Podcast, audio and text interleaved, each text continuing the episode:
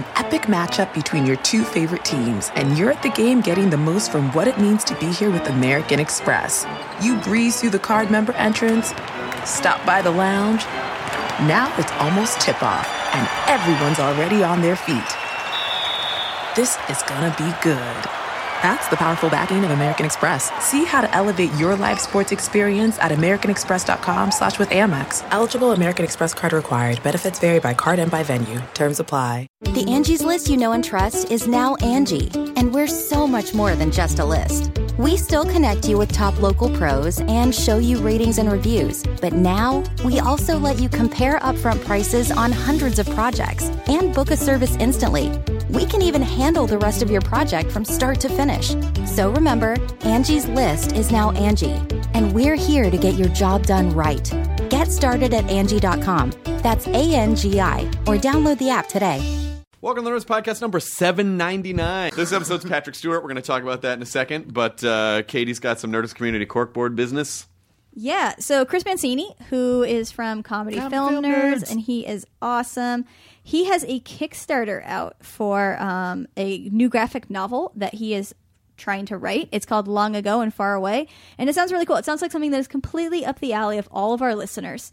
And if you know Chris, he's great. So you can find it on Kickstarter.com and searching Long Ago and Far Away. And also, uh, we have a new podcast, uh, part of Nerdist Sports. It's called Puck Soup. It's with Greg Wyshynski and Dave Lozo, and it's all NHL based, but they'll also be talking to people about just other sports and, and pop culture and whatnot. So it's not about the the, the cast member from Real World San Francisco uh, who wrote Nice the background. puck reference. Holy shit. Yeah. oh man, we are all in a similar age I group. thought he was hot for some reason. Why did I think that? Because he was a bad boy. Was he hot? Yeah. Maybe he was hot. I'm gonna go back and look at pictures of him. Spiky later. hair. Man, if bad you want to boy. feel real old, reference the real world to young open Oh my micers. god.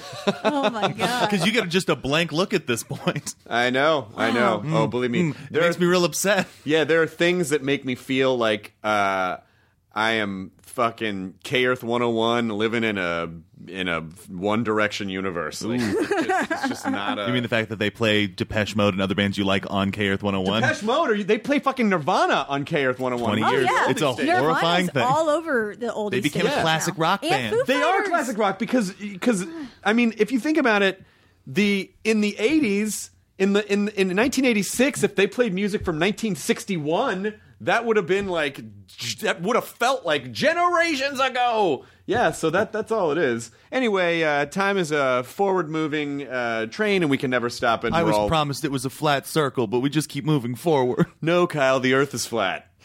Oh, you're one of those now. I see how it is, Not Flatty. really. I'm just making Flatty funnies. O'Brien. What do you got there? Uh, okay, I got uh, uh, Tishka Valadina uh, made a website called Behind the Ca- uh, Cartoons or Beyond the Cartoons uh, dot com. And it is all about looking at the people who make cartoons. Sitting in this room, Chris, you seem to be a bit of an animation buff. What with your uh, Ren and Stimpy and original Warner Brothers art on the wall here. Yeah, and I have some. I also have some original John K drawings and some original. Yeah, This website is real cool and ate up part of my afternoon yesterday when I was supposed to be working because it's full of amazing interviews with with not just voice actors but animators, like timing people, like all the people who go into making cartoons done. Like, and I, I'm so excited about this. Did I tell you? I, I think I told you this. I stood in line at WonderCon a few years ago to get uh, to get Ralph Bakshi to sign Yeah, an original. and I'm Wizard jealous. cell. You, I feel like you know what a crazy Ralph Bakshi fan I is, and anytime you can bring this up, you throw it at me because I'm so jealous. I do. I like to throw it right at your face. Fucking amazing. Yeah, I mean, if if if you guys are animation buffs, you should watch the Mighty Mouse that Bakshi did, Oh, where yeah. John K was one of the directors. This is actually crossing over as part of the drinking game on my podcast. This is rad, where it's take a drink every time Kyle references Ralph Bakshi or the New Adventures of Mighty Mouse. Can I tell you something? So I've been playing Animal Crossing, and you can you can create a mule character. Basically, when you start getting too much stuff, you can create a second character to start holding all of your Oh, stuff. sweet. And so I created this uh, little girl with spiky hair, and I named her Bakshi. Ah, nice. Mm, Yep. Very cool. So uh, is it? Yeah, uh, I mean, I, I think named it's my cool. so I mean, that's a Katie clutched her chest. Katie is going to beat you up and take your lunch money, but I'm going to push up my glasses and say I think that's cool. This episode is Patrick Stewart, and uh, he just couldn't be a better human He's being. the best man. He's he- we. This was a, a wonderful chat, which we're going to get into in a second. But I want to tell you, uh, uh, this is the third time he's been on too. This uh, this movie is called uh, Green Room that he's promoting. It sure is. Which uh, opens uh, coastally on the fifteenth of April and opens nationwide on the 29th. Guys, go see it. It's a super fucked up. Movie. It is Kyle Clark's number one movie of the year thus far. It's incredible. It's brutal. It there's nothing else like it that exists. It's great. So uh, it's it's super intense. And it's essential. Well, we talk about it in the podcast, Yeah. but it's a band plays gig that doesn't go well. Things go sideways, and shit goes down God, in a can't- fuck up in a super fucked way. It's great. So tense. It's so fucking good. Yeah, yeah. So highly recommend it. It's called Green Room. Uh, Blunt Talk is his, is, is Patrick's show that he has On right Stars. now, and he tells us a lot about other stuff that he's working on the podcast. So I'm going to shut up now so Katie can start this. Katie, roll the thing for episode number 799 of the Nerdist Podcast. Sir Patrick Stewart. Now entering Nerdist.com.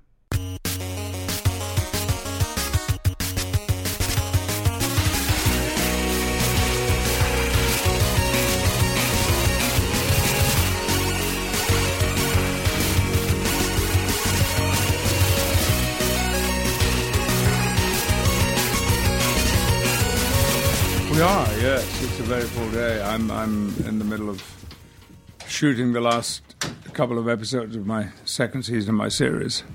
So they very generously somehow managed to. Hi, Hey, how's it going? good. Welcome back. Thank you. We're happy to be here. It's good to see you. Boy, this is, this is our new podcast room. Yes. It's Well, brand new. I mean, like brand new. You're like the you mean, second person. launching it. Oh, I'm the oh, Yeah. not the first person. no, no, no. you might guy- have lied and said I was the first person. I, I could have done that. A guy from Game of Thrones beat you yesterday, but ah. Really. but fuck him. You're here, and let's just say that officially you're. fir- let's say officially you're first. Game of Thrones doesn't count. It doesn't count. It doesn't No. count. It's too successful. It's far too. It's only the successful. most successful show in the world. I mean, it's right one of them. It's one of them. I'm told it is. I mean that it's bigger than Walking Dead. Oh yeah. Fuck Game of Thrones. I used to like it till just now. There is kind of a Game of Thrones. Top Gear happening. might be the only show bigger than it internationally. Top Gear, really? Yeah, Top Gear is like 800 million people watch that show. What do you watch? What do you watch? very little. Really? Yes, yes. My, I watch a lot of sport. Um, my day was ruined yesterday after a brilliant day. We were filming out at Malibu on the beach, then up in the mountains, and I got to wear Arab uniform and drag, and got to wear wetsuits and all, all this, all in the space of one day. But my plan was a long drive home, and then I would sit down with a glass of wine or two. um, and I had a soccer match recorded that had played earlier in the day in the UK. A very important soccer match. What happened? No service. No fucking service. Oh, no! brutal. I tried everything I knew, and it's it's astonishing. I have more IT disasters in Los Angeles than anywhere else. I mean, a lot of the time my cell phone doesn't work, or there's no service. Our, our Wi-Fi in the house doesn't work, or the studio, and uh, you know, this is the heartland of the entertainment business. They ought to get their act together. Are you telling? Are you? You're knighted, and you're telling me that the crown doesn't provide some sort of direct royal access to soccer matches and cricket games? Well, they probably do provide a service, but it's more likely to be horse racing or, or, or dog shows or, it's just dressage. or gardening or whatever. Yes. Yeah, it was um, An evening and- of dressage would be not my not my ideal way of And spending then you turn time. on, oh, it's corgis again. We're going to watch the corgis. But you would think, wouldn't you? I mean, I did expect that when the knighthood came along, that there would be bonuses, perks. you think they tap you on the shoulder and say, guess what? Yeah, yeah, yeah. Did anything You- come with it? Um, A plaque? Oh, a, a beautiful, a beautiful ribbon with a medal on it. Yes. Yeah. Um, but not like you can beat anyone up in public and it's okay, kind of a thing. No, no, nothing. Despite the fact that there is a sword involved in the process, and it's still to today, to the very day. I don't know where that sword came from. I was. Um, there were two of us being knighted on that day, and we were the first up. They do it in order of precedence. Okay. There were a hundred awards being given that day, and Her Majesty was on her feet for over an hour, 86 years old, spoke to every single person. A brief conversation, you know. I'm not allowed to tell you because you do not repeat Of royal course, conversations. right. They're Do you like corgis? Uh, they're off the record. Um, uh, but I, and I didn't see the my the man before me uh, going through the process. So I, we had had a rehearsal earlier. You are actually rehearsed to say exactly what you do, which involved walking backwards at some point. Okay. Um, and um, there, there was Her Majesty. I, I was now kneeling down and a, on a very, very um, a sensible piece of furniture. It's a stool, but it has a handrail on Of the course. side, Very so that you can lever yourself up and down. If you're very old, as I am, then that's a useful addition. And um, the, she, she was standing in front of me and smiling sweetly, and then all of a sudden she had this damned sword in her hand, and I don't, I don't know where it came from. but because I had a closer view of what was going on than anyone else, I did see that in the process, because she touches the right shoulder first, that she here was the sword in her hand. I'm sorry, listeners, you can't see what I'm doing, but my palm is turned down. Yes. she touched one shoulder with that. Then, as it sword went over my head, she turned her wrist so that the other side touched the other shoulder. An interesting but entirely boring subject to talk about. no, it's fa- It's fascinating because remember, I like to think that Well, the- I think all the listeners that have been knighted have tuned out, but Yeah. everyone else. finally something for me. yeah, yeah, well, that would be Sir Ben Kingsley, Sir Ian McKellen, because they were all listening. Well, we've had them on and the show. Yeah, of course you have, yeah, yeah. Did they talk about their knighthoods? Yes, Ian McKellen said the Queen that the Queen said to him, uh, "Are you a goer? Wink, wink, nudge, nudge." She did not. she did not. Ian is such a fantasist. I made that up. He didn't say that at all. I uh, I noticed by the parasol that you just posted on your Twitter account uh, yesterday or the day before, you're you are deep in season two of Blunt Talk. Almost concluded. We have. Um, I have five more shooting days, and we are done with season two. It's my God. unbelievable how fast that it has gone. And um, if I were to tell you that yesterday, when we were shooting, as I think I just mentioned, I wore five radically different costumes at different times during the day, you will appreciate that we were having some fun. That's great. It's nice that you have a job that's really fun. That's but you know just a little takes a little bit of time and then you're done. Oh, well, a little bit of time. I'm sorry. Did, Yeah, like a week. What does it take to shoot a season? Like a week? To shoot a season. kidding. Uh, with 12 to 14 weeks, we do. Um, and uh, our epi- episodes are only half an hour long, so we shoot every 14 days. We shoot two episodes. Yeah. I mean, were you m- were you mentally p- prepared to play Walter for this long? I mean, when you first started, it just seems weird when you start a show and you think, "Well, I don't know if this is going to go or not," and then all of a sudden you find yourself two or three seasons deep. now you're that guy. Uh, yeah, that's true. Um, well, we hoped that it would be like that, and we've now done two seasons.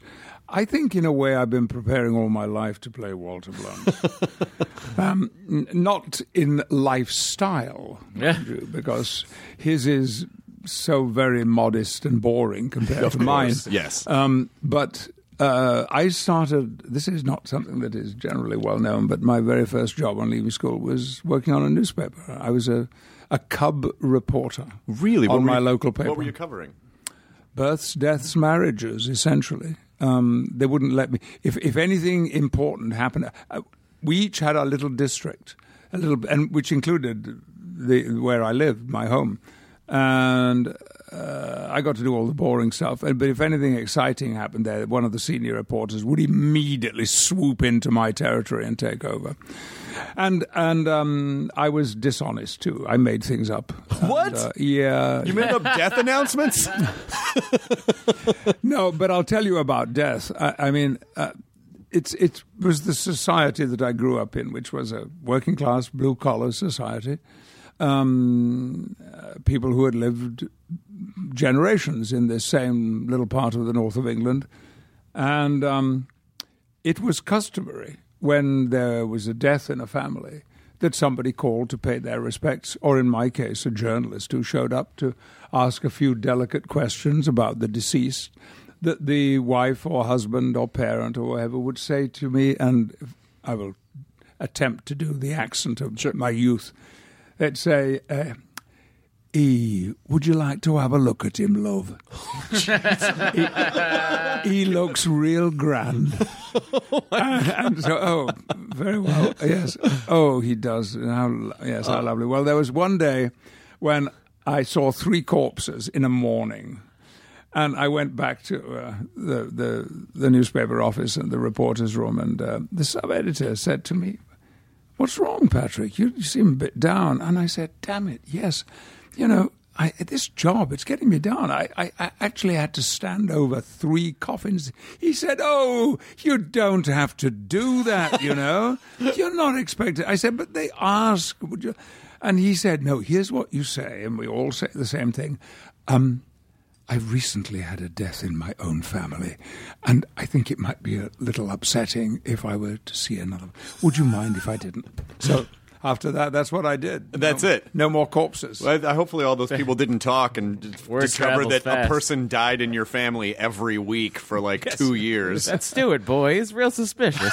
yeah, There's a lot of deaths in his family. The lying part was another thing, and it was because I had, by the time I was 15, I was heavily involved with amateur theatricals. The part of England I come from, it was not thought um, grotesque or unusual or fancy or show off to be a performer. Everybody sang, recited, danced, were in plays, in bands, in choirs. I was in a choir as well as, as, as doing amateur acting. Nobody thought that you were different or weird or a show off. And I was mm, working with five different amateur companies at the same time. So rehearsals were complicated because we can only rehearse in the evening when you're an amateur group. And journalists work in the evening. They have to attend council meetings and so forth. All, all kinds of things come up. So when that happened and it clashed with a rehearsal, I would, first of all, try to get somebody to cover for me, to do the job instead of me. Then I would arrange to have somebody who was there make notes for me. Or I would have somebody on the end of the telephone I could talk to afterwards. Or I made it up. well, that didn't go on for too long because I got found out. They did, of course. And I got found out in the following way. Um, one night there was a, a, it was a little, it was a small town, uh, just a population of eleven thousand. But we had a council, uh, town council, and I was to attend one of the meetings of the town council, but I had a rehearsal, so I didn't go. And I got uh, somebody else to cover for me. And as it happened, there was the biggest fire broke out in the history of my town in a building almost next door to the council offices where the meeting was happening.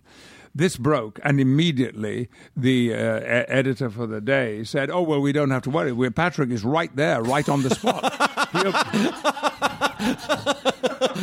He'll, he'll be covering it. All right, we're fine." Not true. I was elsewhere, and uh, when I was asked, "So what about the fire?" fire? What, what, what fire? And I was found out, and I was hauled in front of the the editor, uh, owner editor of the newspaper, and given an, an option, which was either you give up this stupid amateur theatricals, and you become what you were employed to be, a full time journalist, or you better get off this newspaper. And I went upstairs to the reporter's room and packed up my typewriter, even though my best friend on the paper was saying, Don't do this, don't do this. No, you're make, he, he didn't really mean it. No, no, you just don't go. You'll never get another job. I, I had no education. I went to a, um, a school that was not academic or scholarly. I was very lucky to get the job. And he was right. I would never get another job like that. But um, something had happened to me in his office, and I went home, and my I remember my mother saying, "You're back early," and I said, "Yes, um, I, I've I've left. I've, I've given up the job." And she said, "Oh, love, what are you going to do?" And I said, "I'm going to be an actor." And was she cool with that? Totally cool. Yes.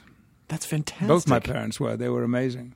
What I didn't know at the time, and it was several years, oh, perhaps five years later, that I found out that I was not the first actor in my family, that my father's father had been an actor, as well as being the black sheep of the family, which is why I didn't know. He was never talked about. He had deserted his wife, my father's mother, and four children, and gone off to be an actor somewhere. And It's a little more intense than leaving a newspaper.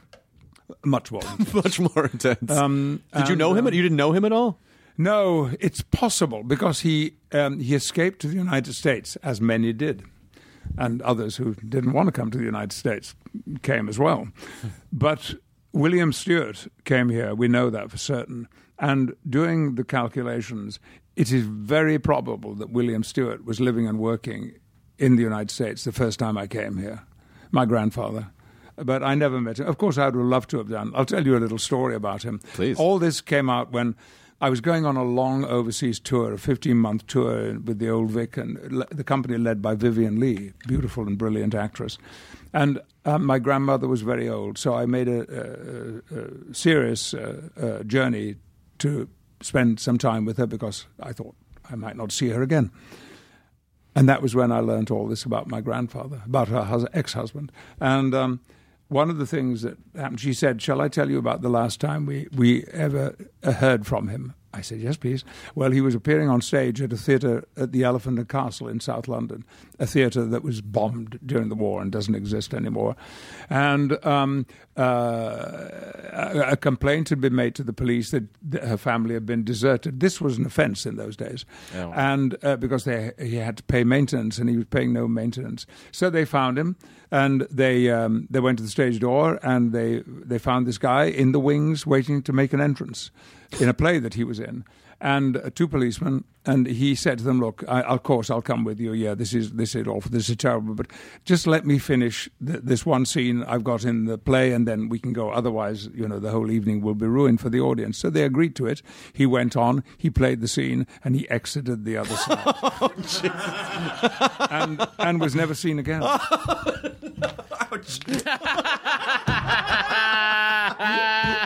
Listeners, used to the new he- dynamics of the room. he hit his head on the wall. I leaned back. I'm not used to having a wall right It here. was uh, something we're gonna have to look out for in the future. Yeah, it is. Well, not you. You guys are on the fine Oh, side of it. room over here. That's an incre- That is incredible, and just di- like that didn't come back to get paid or anything or nothing. left.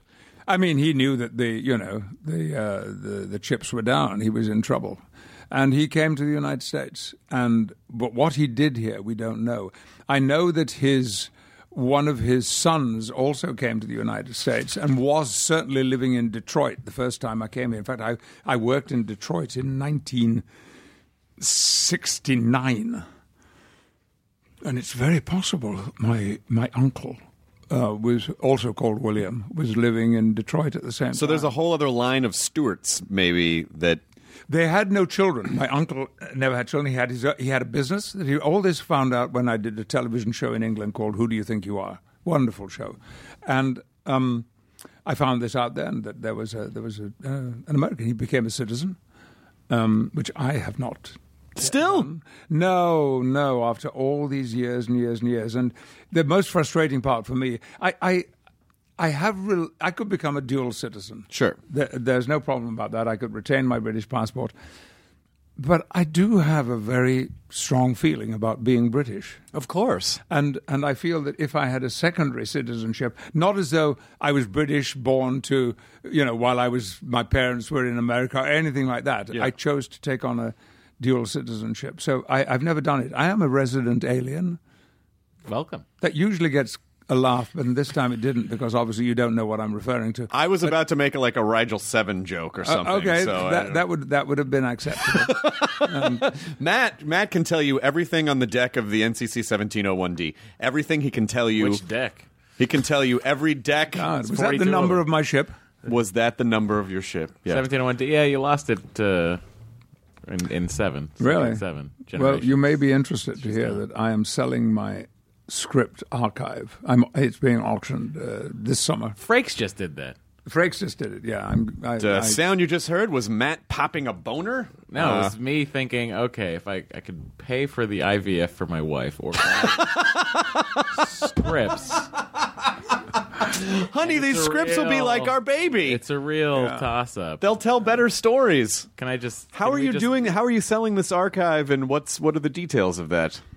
Well, um, there will be, I think, a press release of some kind. Um, so I, I, I shouldn't say too much, but No, let it be now. there, there were 178 episodes of Star Trek: The Next Generation, He's he's right. and um, but the, 178 scripts doesn't begin to touch it because there were many drafts of each script, and largely I have the drafts as well. Oh wow! And I have all the pages that you know the different colored pages that come out during production, and I saved the call sheets. As Oh well. my- oh my God. So each episode is a contained little history of that episode. The the drafts, the rewrites, the call sheets, and so forth.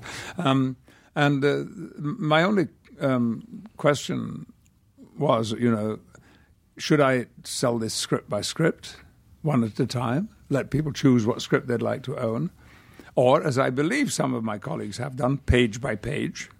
Um, But I have been advised no, there are serious collectors out there who would want the whole thing. What episode would you Well, want, they Matt? could yeah, what for it. episode would you want? Maybe I've got a duplicate that I could. Uh, Oh my god! I, I, I will buy it for you. Ha! I will buy it for you. I think. I see now. You got to think of who's Naked so now. if it's, you if got, you're it's- thinking naked now, aren't you? no one is thinking that, Patrick. No one is thinking naked now. Uh, terrible retread. Okay, of I'll, a I'll, original I'll help series. you out. Uh, what about Family would be great. Family, yeah, Family which would be I had in my fantastic. hands this morning. The whole pile of family Wow. scripts. Um, uh, Inner Light. Timescape, Inner Light. Oh, Oh, Inner everyone Light. says, So "Oh, good. Inner so Light." good, so good. They got a Peabody for that. Well, um, watch this space because I think it's in June. The Ultron. I will watch it. Oh my What's the one where Beverly Crusher hooks up with a ghost on that? Uh, I thought you were Oh, going to say that's Sub I thought you Rosa. Sub Rosa. Sub Rosa. No one, no, also no one wants Sub Rosa. What was the one you're going to say? I don't know what it was What was the one you- I thought you were going to say when Beverly Crusher hooks up with a goat. I thought you were going to say. Yeah, what No, episode no, was no, that? no. More whoa, whoa. ridiculous. It's a ghost. It's a ghost. the ghost alien. There's a goat. There's a goat planet. You guys go down. And there's a goat. The there's a planet goat was planet. weird. They go to too because the planet was like an Irish colony. Oh, yes, I remember those. I do indeed remember them very well. There, there was a wonderful English actor, Barrie. Barrie. Oh, may he rest in peace because he's gone. And he played the leader of this alien race. But they all spoke like tinkers. Oh God, they really with went for bottles it. of Guinness in their pockets. it may not have been Star Trek The Next Generation's greatest moment.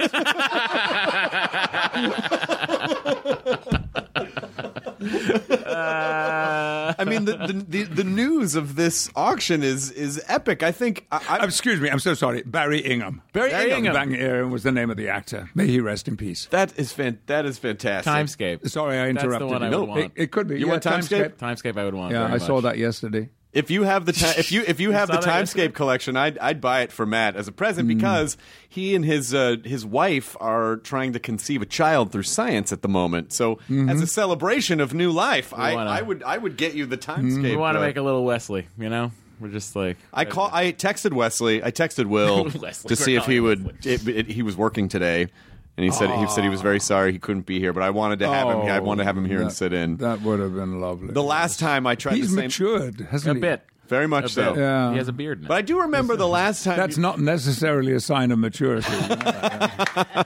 Why? I as you know. can see here, as you can see here. But I think I think the last time you were here, I, the same thing happened. He was out of town, and I go, "Oh, I tried to get Wil Wheaton to come on the podcast, and he had to work." And you said something like, "Well, fuck him." Or something. that sounds about right. Oh my God, that's so funny. You also said one of my favorite things ever, which we didn't, which didn't make the podcast because the mic didn't pick it up. But I, ha- we took a picture where I had this dumb derby and a mustache, and I told you that when Ian McKellen was on, I was going to do this thing where I took a picture with him with that. And then when he showed up, I was like, he's a little more serious than I expected, so I'm not going to do this. And I showed it to you. And uh, when I put the mustache on, you go, "You look like fucking Hitler." and the microphone didn't pick it up, but it was my, it was one of my favorite things. It was one of my favorite jokes. Well, you remember it, and that makes me all warm and fuzzy inside. I, I, I'm glad. I for a second I thought you were gonna go. You do look like fucking Hitler. no, I don't. What uh, what else you got in the archives you might be selling besides scripts? Do you have anything else? Yeah, there are there are going to be some other uh, interesting and, uh, as they say in the art world, important pieces. Uh, I almost your the the computer that you had on your desk in Insurrection was up on eBay for a little while, and I almost bought it. really, Someone got it. Yeah, I couldn't bring myself to fork it over them. wasn't a real computer. No, of course you know. not. of course not. Uh, I mean, I have been asked. You wouldn't believe how many. And what was it like traveling in the Enterprise? And I'd say, actually, what was involved was that you walked onto stage nine at Paramount Pictures. That's all that happened. that thing never went anywhere at all. It was just all make believe. Just sets. Yeah. But then, on the other hand, you know, when you've had the chairman of the Joint Chiefs of Staff say, "Captain, may I sit in your chair?" you have to. um, or um, you know, secretaries of state, or indeed one president Wow. asked, "May I sit in the chair?" Did you say yes? Of course, Of course. of course, yes, with great respect. And And after all this, I'm surprised that someone didn't just say to you, like, "Have a citizenship. Here you go." you know, It's not that he would you want would have it. thought, wouldn't Yeah. you? you know that that that Ronnie, because I was allowed to call him Ronnie, would have said, "Hey, Pat, you know, Reagan asked to sit in the chair. Yeah, that's yeah. crazy. Well, to take us off, here we fire the phasers. Is that is that a good Reagan impersonation? no, well, Oh, I'm sorry for this. Well, no, I guess that's Yeah, not it either. you're not Hitler. that is not the president I would have uh, expected to want to sit in the captain's chair. he was lovely. He was, but of course, he was an actor.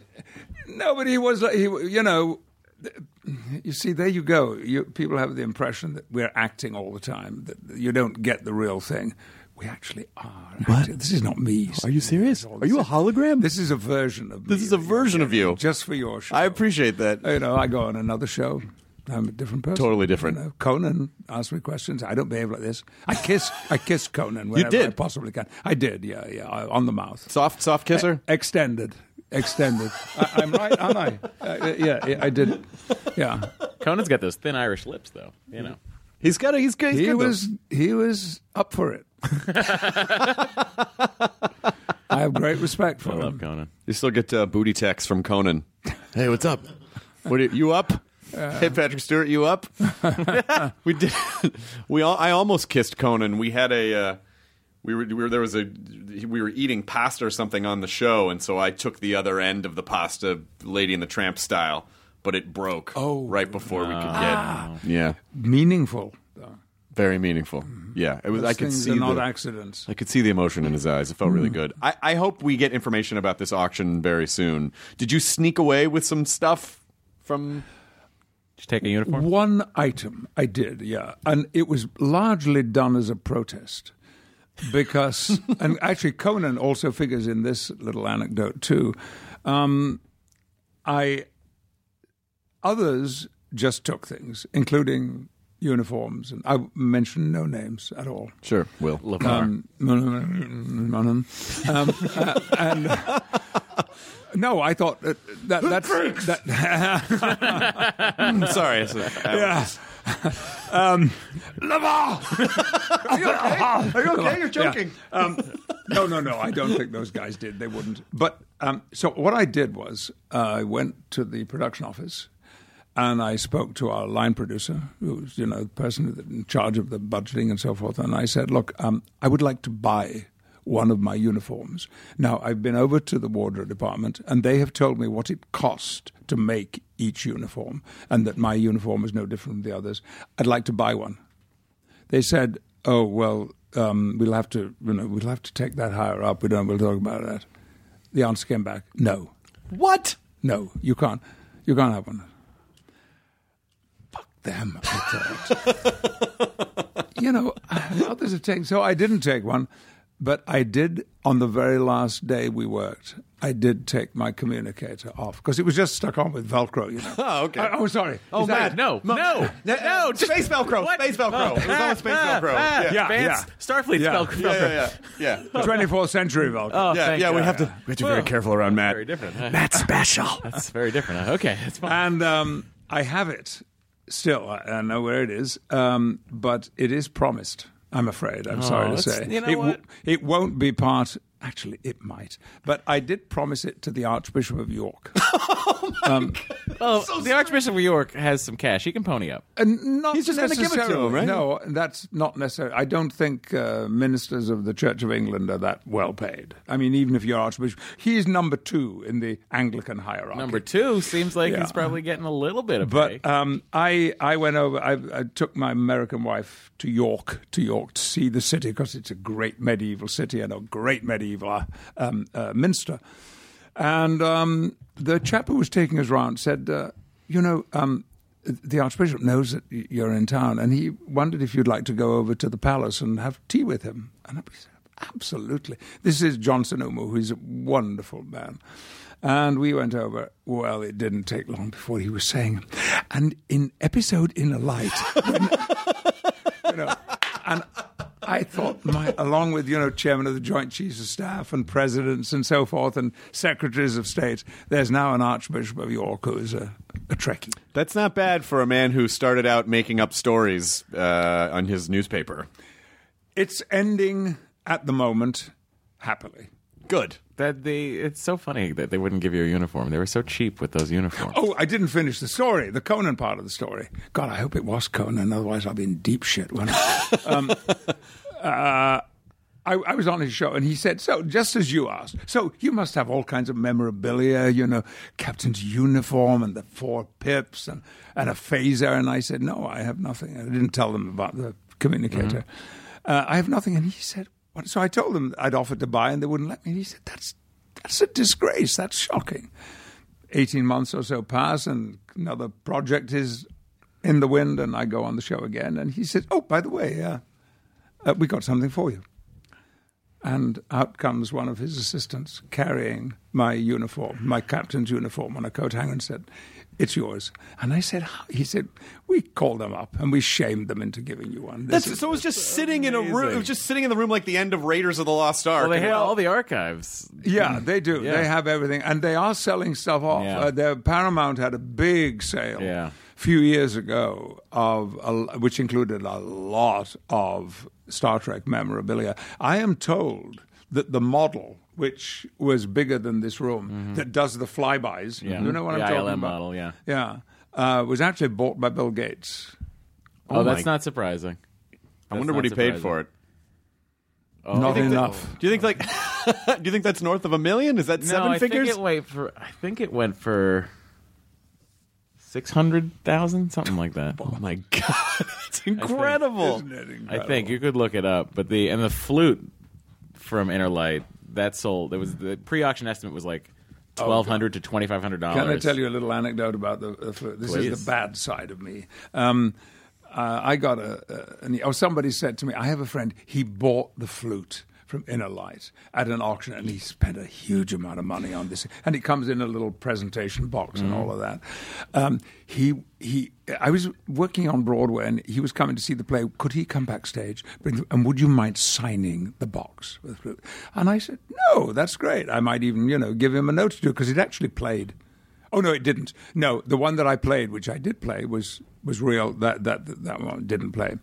So he gives me this thing, and I'm signing. As I'm signing it, I, I said, "You know, by the way, don't you? There are four others of these."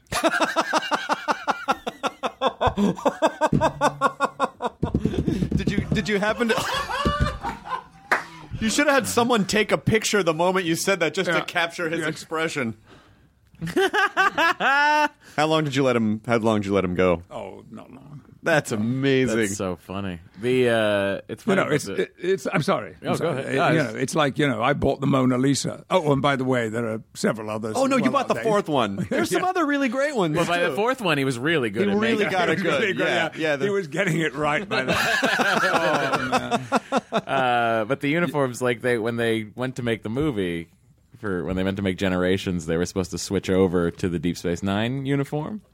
They were? and they were they were going to switch over to the Deep Space Nine, the red on the top and the black on the bottom, Uh huh. which is the it's the coat sort of one. Oh, so what they right. did was they were looking through with the budget of okay, it's going to cost us this much. So they just got they just measured Brent and Patrick for uniforms. That's it. So like if you watch the movie and you watch Frakes, he's wearing he's wearing Avery Brooks's uniform, and LeVar is wearing Colm Meaney's uniform, and Frakes has the sleeves like rolled up because his arms are so much longer, and like. Uh, LeVar looks like he's swimming in the uniform because they wouldn't fucking just measure these other. There's seven people in the cast. Measure them. Just make a uniform.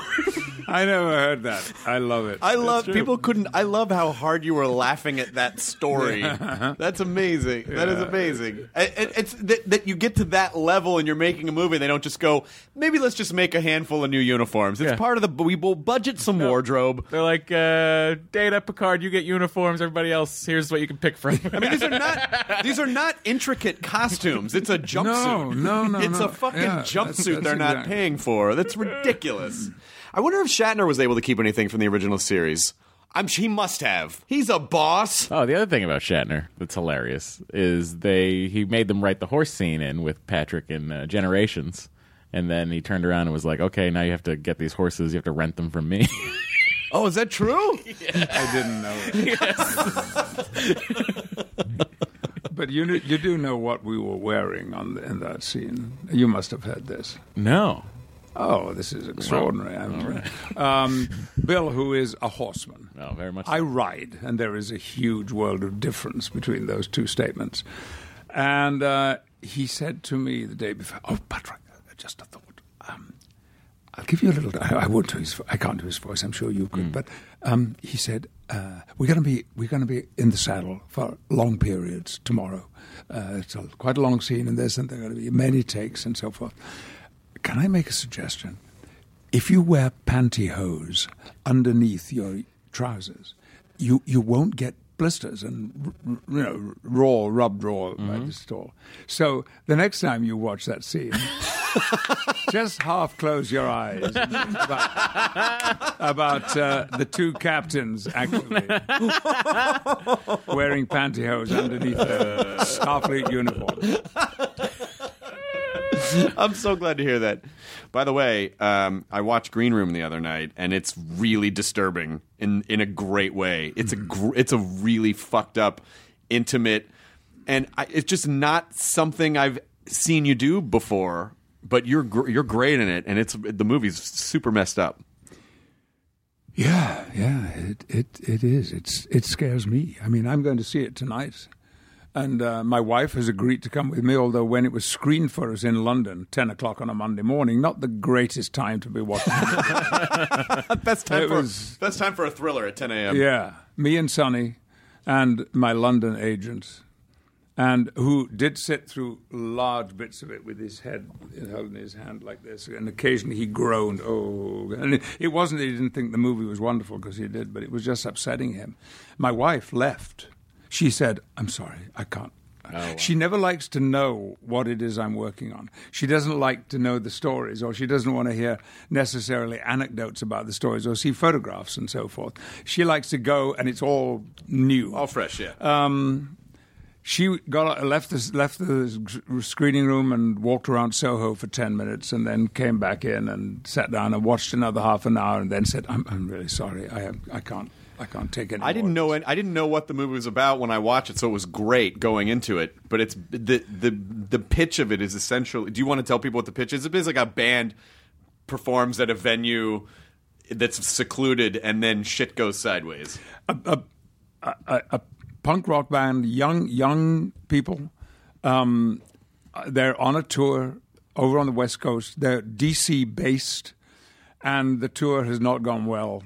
They they have no money. They're broke. They're siphoning petrol out of other people's cars in order to try to get back to DC, and then a friend of a friend says, "Hey, I think there's a gig you could do," and and so they end up in this backwoods mountain music venue Um, and they've already been tipped off. It's sort of kind of skinheady and, you know, all of this. Um, and they go, but they're going to be paid $350 in cash. And that's it. There's the petrol back, you know. And um, so they do the gig. It's the audience is scary. It's all these crazy, you know, shaved-headed guys with swastikas everywhere and skulls and things. And they're about to leave. The van is all packed up and they're ready to go. And then one of them realizes he's forgotten something in the green room. And he goes back and nothing will ever be the same again. It's uh, Alicia Shawkat. Never. Alia, I'm. Alia, It's, Alia it's Al- it's Alia Shawkat. Anton Yelchin, um, uh, uh, check it. Imogen Poots, um, Macon, M- Macon Blair, who was, of course, in Jeremy Saulnier's other movie, Yeah. Blue Ruin, and was so brilliant in that. What was the uh, what was the significance of the red laces? The Red Laces. Um, When people see I'm the movie, they'll them know what it. They'll I know do have it a shoe with red laces, by the way. I was just checking to see if I was wearing them. Um, the red laces denote members of this white supremacist brotherhood, of which my character is the head, the Right. leader.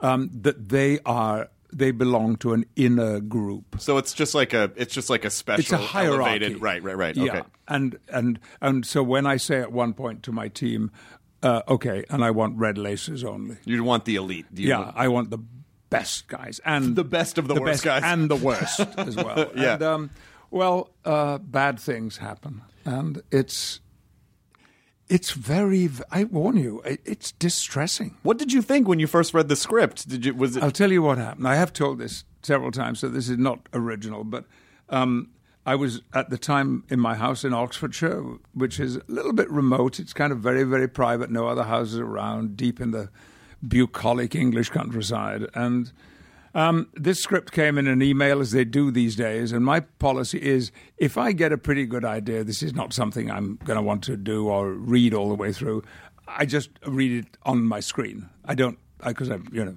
I believe in the environment and I'm saving uh, paper.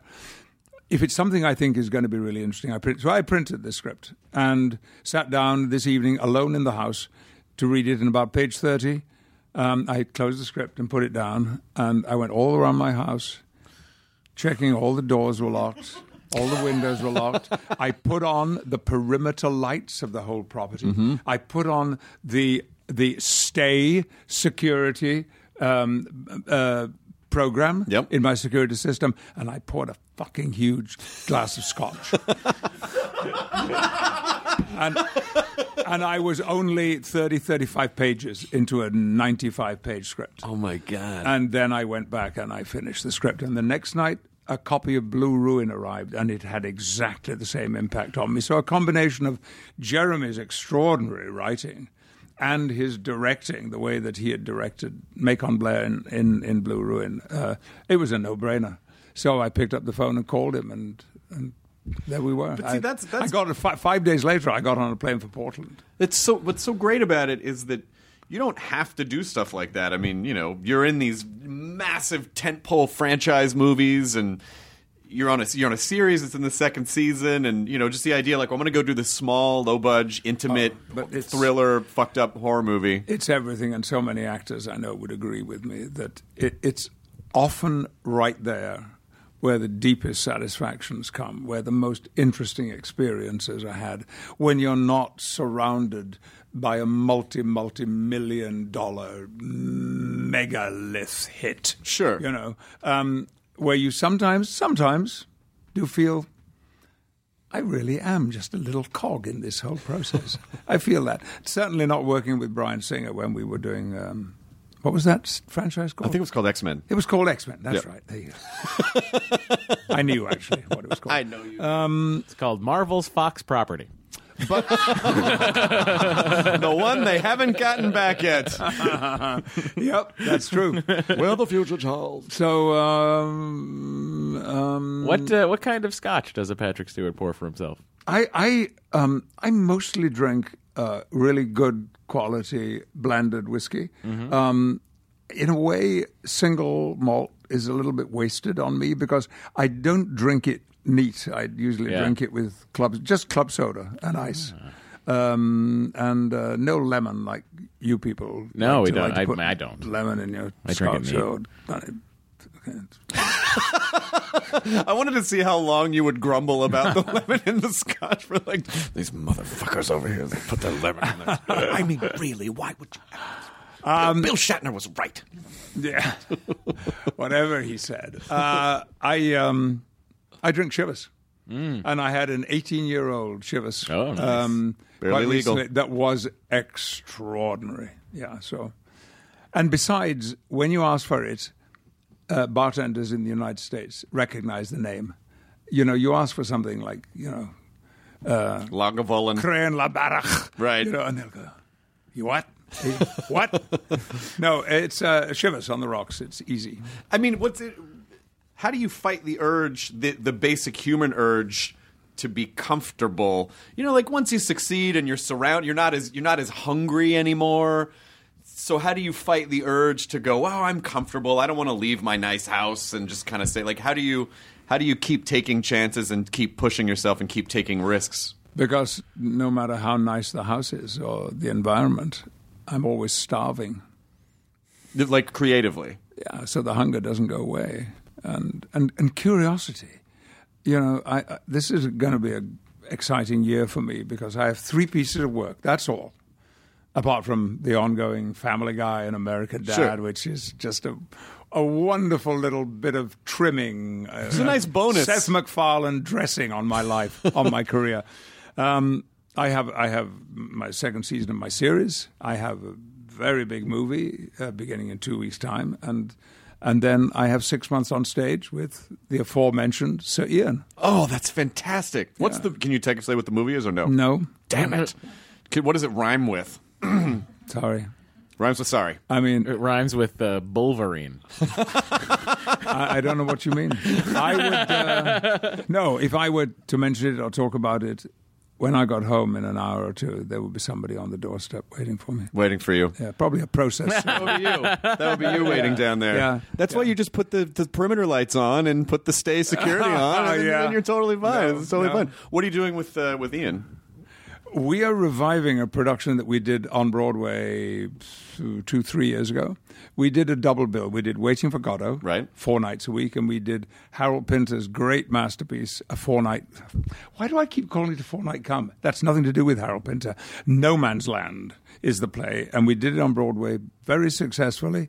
Um, and uh, we promised ourselves because it's a very very not just an English play, it's a London play. and so many references in the script are to London. And if you don't know the references, there's a certain amount of pleasure you'll get out of it that that you won't have. And it was a little like that on Broadway. Marvelous though the audiences were and they enjoyed the play. But we promised ourselves, damn it, we, we must do this in London. So here we are on the threshold. We start rehearsing appropriately on the 4th of July, and we're doing a five week provincial tour followed by 14 week season in London. Oh my gosh, that's incredible. Is that fi- is that five nights a week or just Eight performances a week. eight performances? Six nights a week, two matinee days. Oh my gosh. Yeah. If Your life changes. It's very different from now when my my day begins at about half past five in the morning. Well, half past four in the morning, and then I get picked up at five thirty, and hopefully I'm home in the early evening. You know, just in time to learn some more lines and uh, and go to bed. where's your brain week seven of a fourteen week run? You're like, okay, we've done this a million Oh, times. and It's it's just a little trick. That's all. Um, uh, I'll give you an anecdote to illustrate the trick. I did a, a production of what I have always believed is the great American play is Edward Albee's Who's Afraid of Virginia Woolf, which was filmed so spectacularly with Richard Burton and Elizabeth Taylor. And um, when I did it, the the it's a long play. It's four acts and they're huge. The play runs well over three hours, three and a half hours, and there are only four characters in it, so there's a lot of talking.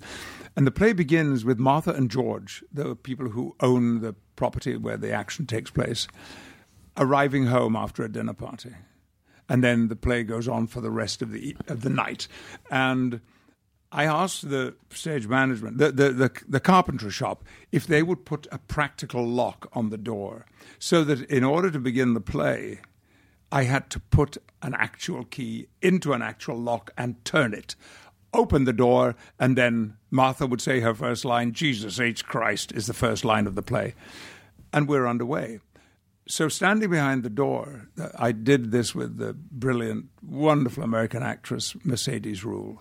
All that Mercedes and I knew as we stood behind that door and the house lights went down and some little music began and then the curtain went up was all we have to do is to open this door.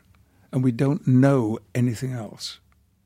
Everything else is unknown for the next three and a half hours.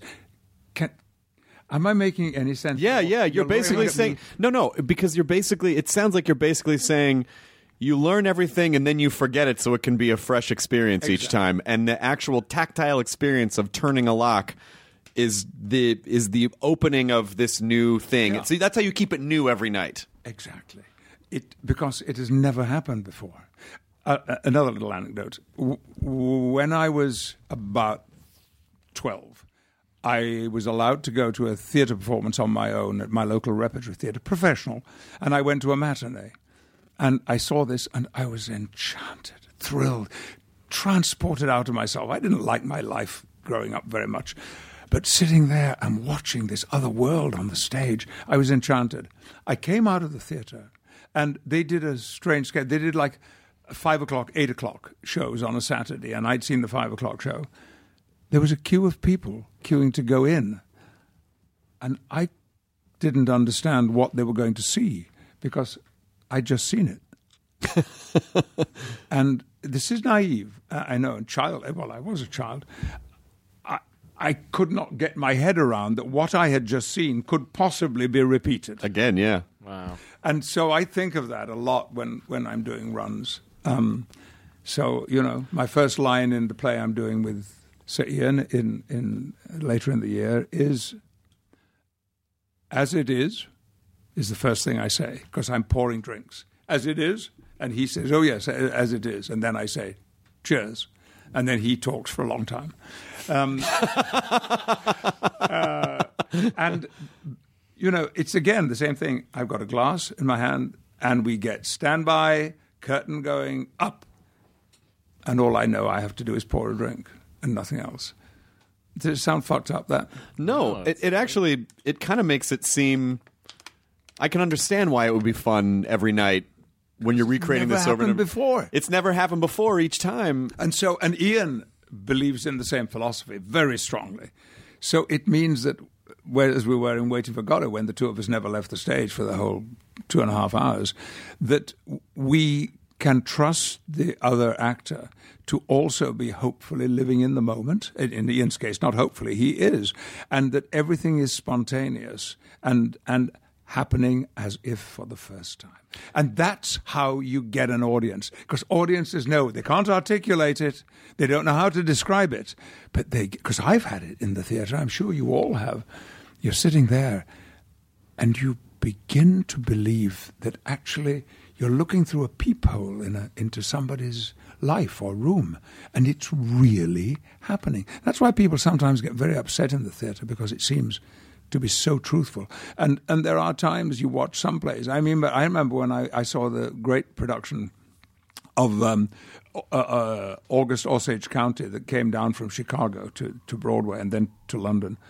Um, I actually had to leave at the intermission of a production and a performance I was thrilled by because it was too real and it reflected aspects of my home life and my childhood that were just making me so unhappy. I couldn't take it.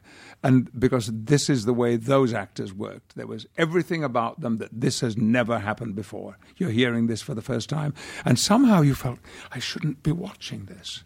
This is too private for me to be an observer. It is. It's really, and it's also very fascinating to hear that it sounds like whatever was making you unhappy as a child, then you kind of went into theater to escape all that, and then the, that that moment was the very thing that was then taking you back to that to that point. Yeah, it's curious, isn't it? Did you ever, in a grand scheme, did you ever get away from it? Did you ever get away from all the stuff that made you unhappy? Um, no, I made use of it.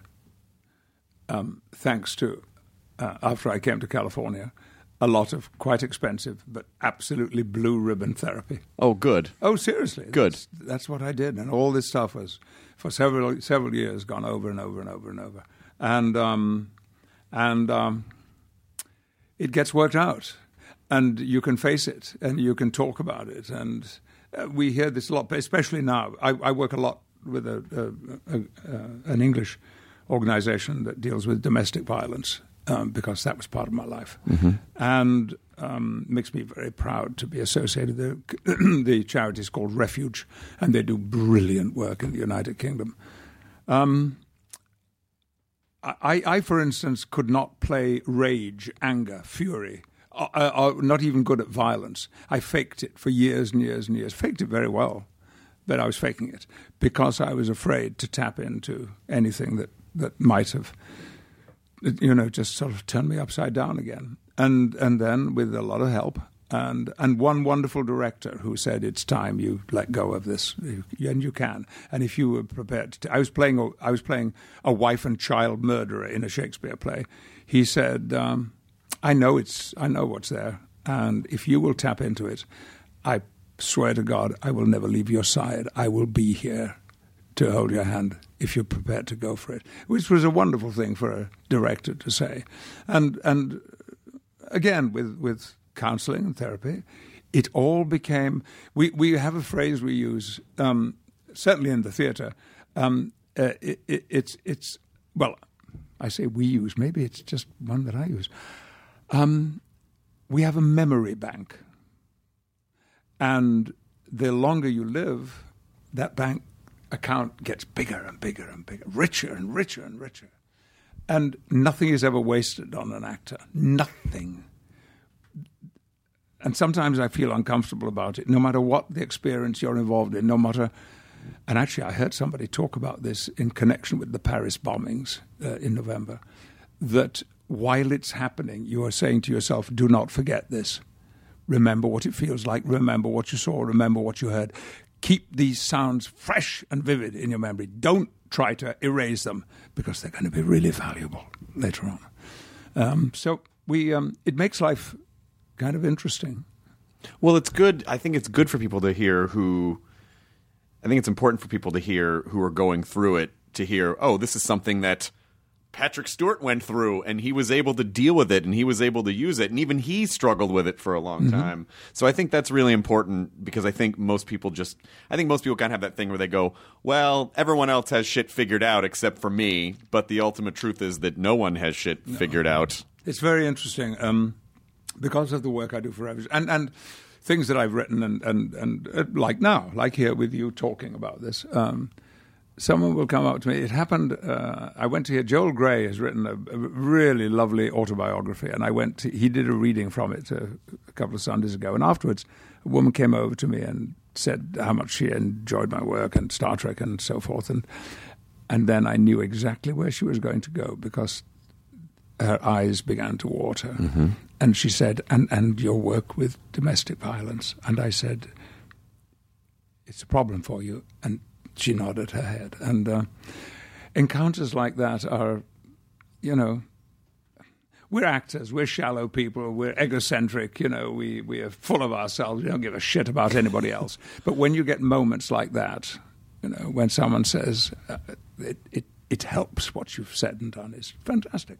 So it gives celebrity or notoriety, whatever seems appropriate, um, uh, a- another um, color. I think it also. I think the other kind of reward that comes from it is that you. I assume you sort of feel like if someone else can benefit from what I went through, then it wasn't a waste of you know, like it. That's, wasn't. It, that someone it helped someone else go through it. And in my case, it, it, it had two stages because I knew my mother was suffering and I knew I could not do much to help her. So, what I do now, I do from the woman I couldn't help Of course. when I was six, seven, eight. Um, and my father has had a pretty bad press, all in all, about all of this. Naturally, he has. He was the one who was committing the violence. But then two years ago, when I did Who Do You Think You Are? to my astonishment and completely unexpected, the subject of the hour long television program was my father. So I discovered things about him I didn't know. And one of the things I discovered was that in 1941, he returned on the last boat out of Cherbourg, part of the British Expeditionary Force that had gone into Europe to fight the Nazis. And then we were pushed out, Dunkirk. And there wasn't, people all know Dunkirk, but there were other places too where, where you know, Allied troops were on the beaches and trying to get back to England. Um, and they showed me live on camera a newspaper clipping which said uh, uh, Sergeant Alfred Stewart has returned home to Mirfield severely shell shocked. Oh wow. None of us knew. I swear to God, none of us knew. Not my two older brothers, not my mother. Nobody had said that. And certainly nobody would have mentioned PTSD. Um, and all they would have said was, come on, act like a man, pull yourself together. Sure. And then when this particular part of Dad's military service, uh, I mean, I, I, I stood on spots in northern France where the, the, the war historian, uh, his regiment historian, said, your father must have stood right on this spot at this moment, and here's what was happening. The train, they were going into Abbeville. The train had been stopped because the Nazis, that were supposed to be 50 miles away, were already in the town, and they were strafing and bombing the railway lines. And your father's train stopped here because we know there was a bridge there. And your father, being he was part of the military police then, one of his job would have been to get everybody out of the train and into the long grass, into the woods, anywhere, the riverbanks where they could be safe. And they said your father would have been in charge of that. And the things he would have seen in those days surrounding that would have been appalling because the Nazis, um, they made a particular, this was intimidation. They, they, would, um, they would strafe with their fighter planes and, and shell um, roads filled with refugees trying to get away from the fighting. But they would chase them there and they would gun them down, and my father would have seen all of that. And um, no one should have to see stuff like that, but nobody ever helped him. There was no. He didn't know to ask for help. No, he didn't. And, and it was embarrassing and shaming to have to admit to it. You didn't because you weren't a man if you'd been so shocked and frightened as he must have been. And when I talked to specialists in this and talked about my experience of him, they say, he said, archetypal behavior. There's absolutely no question your father had severe PTSD. Everything you tell me, the weekend alcoholism, the violence, the, the mood swings, and so forth.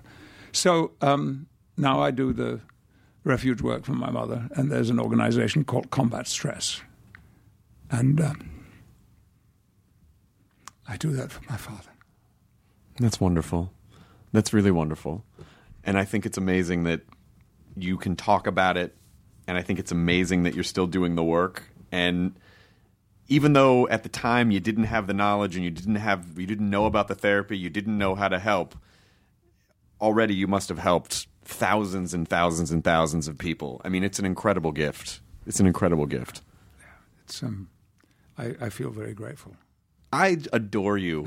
You are such a wonderful man. Oh, thank you. I mean, the fact that you you're okay talking about Star Trek stuff and you're letting us nerd out about every script and everything.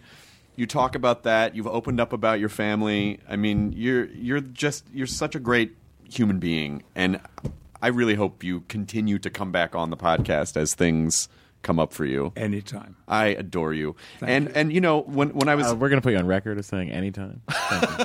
Okay. No, listen, we have witnesses. and Wil just says the most wonderful things about you. Really? Yeah, He and I had a, a very unusual and interesting relationship because he was the kid on the show. yeah. Although actually, I hated his guts because when the when Next Generation was announced, the the the Los Angeles Times admitted there were only two actors anybody had ever heard of in the show: LeVar Burton and Wil Wheaton. No one had seen Dune. Um, I guess not. uh, though I had more to do in Dune in the director's cut than I did. Thank you very much, David Lynch. When you were making Dune, were you like, "Well, this is going to be like bigger than Star Wars"? I mean, this is Dune. This is huge. I kind of did, and, and sort of hoped because, and indeed, there was a hope uh, by the filmmakers that it would be the first step of a franchise because there were, I think, there were four books. You would know, Yes. wouldn't you? Yeah. There were four Dune books, um, and we only made the first one. And I'm not sure we made the whole of the first one.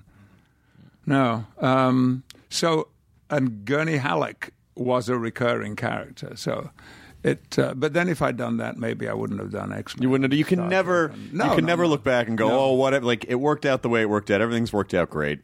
What were you saying about Wil? You're you're you had because I rem- I was friends with Wil in those days. He was a little. He was, we were both moody teenagers. Yeah. You know, we were both Yeah. moody teenagers. But but he he he's always spoken very highly of you. Well, it uh, the feeling is mutual, and uh, we did a couple of shows where we were thrown together for long periods of time. We had, uh, didn't we crash land on a planet? Season five. And we were.